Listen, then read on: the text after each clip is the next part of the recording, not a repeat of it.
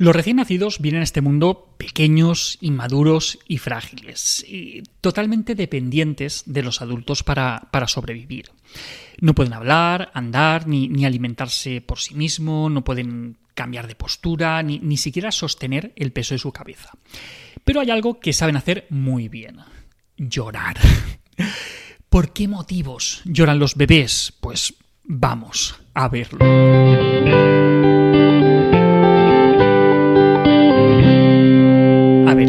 El cabisa no es traidor. Eh, de lo primero que suelen hacer los bebés nada más nacer es llorar. Ese primer llanto, eh, a madres y padres, pues suele sonarnos a, música celestial. Pero a partir de allí el llanto pasa a ser más bien un, sonido molesto, incluso angustioso, que nos mueve a hacer lo que sea para silenciarlo. De hecho, precisamente en eso consiste su función. Es una señal de alarma que nos indica que el bebé está mal, que algo le pasa.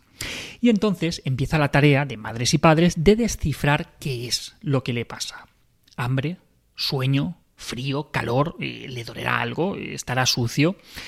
Estas son las cosas que, primero se nos pasan por la cabeza y solemos hacer un repaso a todo esto hasta que detectamos el problema y lo solucionamos. A veces eh, la respuesta es bastante evidente, en forma de pañal así cargadito, de, hambre, ¿vale? Pero cuando no es esto, pues nos puede costar un poco descifrarlo. Al menos pues, los primeros meses cuando todavía no nos conocemos tanto, ¿vale? Cuando no es nada de esto, entonces pues mm, pensamos que quizá le duele algo. Pueden ser gases, dientes y, cuando la cosa va más, pues es probable que, que, nos empecemos a preguntar o quizá nos empiezan a sugerir que quizá lo que le pasa es que está teniendo los famosos cólicos del lactante. ¿Qué, es exactamente eso del cólico del lactante? Pues, los cólicos se refieren a episodios recurrentes y prolongados en los que el bebé llora de forma intensa e inconsolable, normalmente por la tarde-noche, durante tres horas al día, al menos tres veces por semana, durante al menos tres semanas. Y todo esto sin conocer la causa de este llanto. Si cumple con estos criterios, pues se le pone entonces nombre, decimos cólico del lactante pero en realidad muchas veces sigue sin estar claro qué es lo que le pasa o, a qué se deben esos llantos. Esto es algo que, ocurre con, bastante frecuencia. Más o menos pues, uno de cada cinco bebés aproximadamente pues, padecen estos cólicos durante los primeros meses de vida. Suelen empezar entre la segunda y la cuarta semana de vida, más o menos, y suelen durar unos tres o cuatro meses.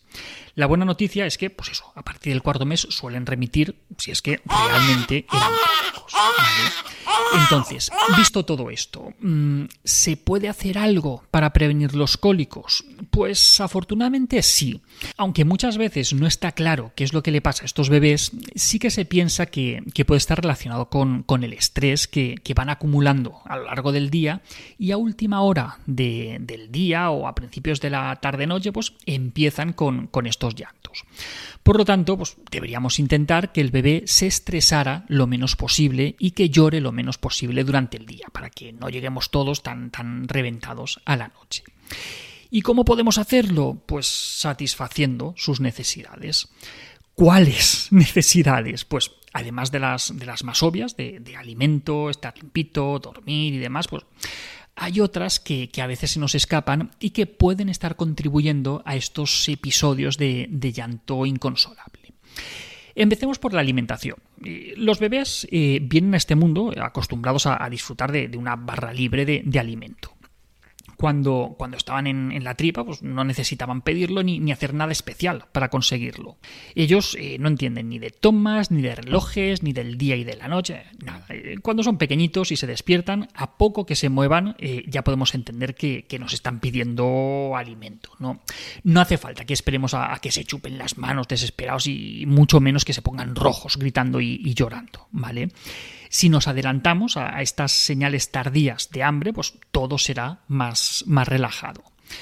Si no tienen que llorar para comer, pues comerán de una forma más relajada, no tragarán tanto aire, aire que, luego les molesta tanto en forma de gases, ¿vale? De, los de arriba o, los de abajo, ya, ya me entendéis, ¿vale?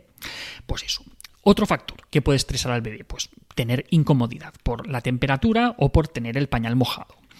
Cuando el bebé siente frío y calor o cuando está incómodo por, por la humedad de, un pañal sucio, pues nos lo hará saber con un llanto progresivamente más insoportable. Si estamos atentos y lo solucionamos pronto, pues podemos evitarle algún que otro disgusto, porque un culito irritado pues puede ser muy molesto y hay niños y niñas con pieles muy sensibles que rápido se pueden irritar. A veces pues, tendremos que probar varias marcas de pañales hasta que demos con aquella que a nuestro peque le va mejor, pues, porque algunos pues, le pueden hacer reacción y otros no. ¿vale? Otro factor de estrés, el dolor. A veces ese llanto inconsolable pues puede ser porque efectivamente al peque le pasa algo y hasta que no solucionemos ese algo, pues el pobre pues, se, va a quejar, que para eso está el llanto, ¿vale? Puede ser una otitis, puede ser una infección de orina, puede ser un problema muscular, gases, estreñimiento, reflujo, alergia, intolerancias, a saber. Lo mejor, pues que nos pasemos con el pediatra y descartemos, ¿vale? Más cosas que les estresan, pues el exceso de estimulación. A veces eh, queremos volver pronto a nuestra marcha normal de antes de tener bebés y se nos olvida que el bebé pues, lleva poco por aquí y que no está acostumbrado a nuestros trotes. El mundo adulto se mueve a un ritmo y con una estimulación que es excesiva para un bebé.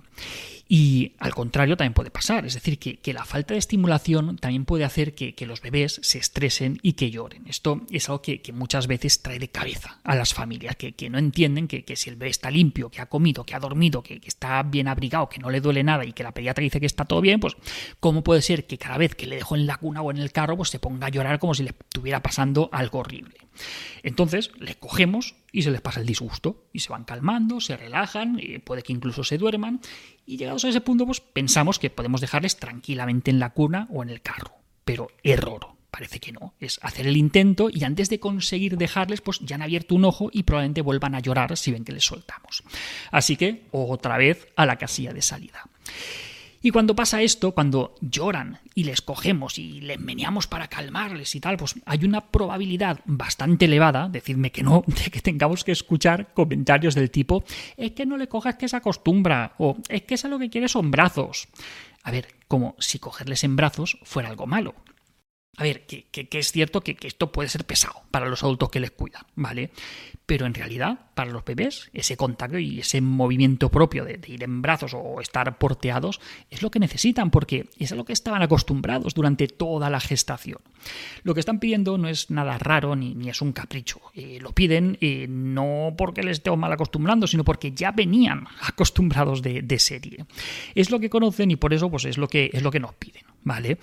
¿Que les podemos acostumbrar a otra cosa? Sí, pues, poder podemos, pero eso no quiere decir que desatenderles hasta el punto que dejen de pedirlo, quiera decir que dejen de necesitarlo, o que tenerles en brazos, abrazarles, sostenerles, acariciarles, darle un masaje, mecerles, cantarles, hablarles, que, todo eso sea malo, ¿no? Más bien todo lo contrario, ¿vale? Eso es, positivísimo y lo tenemos que, fomentar. Y finalmente, pues tenemos el tema de la frustración. Mm, a ver, que ser bebé a veces es duro.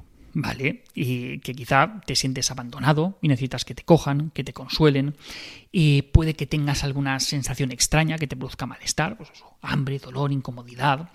Puede que quieras estar con tu madre, pero resulta que eso pues, pues no puede ser en ese momento que quizá te interesa tu pelotito, tu juguete, pero no llegas a cogerlo porque es que todavía no has aprendido a moverte, ¿vale? O quieres ver algo que, está fuera de tu alcance, pero, pero no puedes. Mm, que puede que estés tomando teta, pero allí pues que no salga toda la leche que te gustaría. Y hay, hay, muchas situaciones que pueden cabrear a los bebés.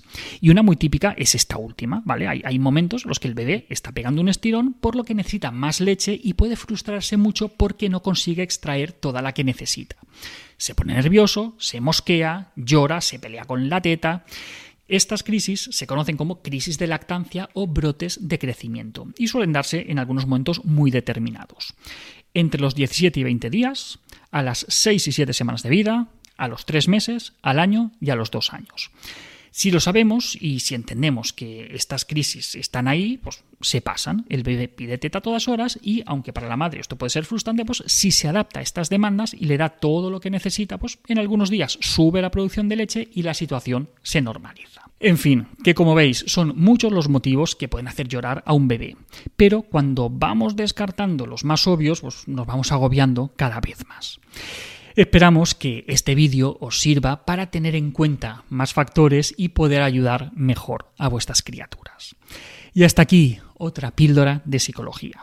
Si os ha gustado, podéis ayudarnos compartiéndola. Además, tenéis muchos más vídeos y muchos más artículos en el canal de YouTube y en albertosoler.es.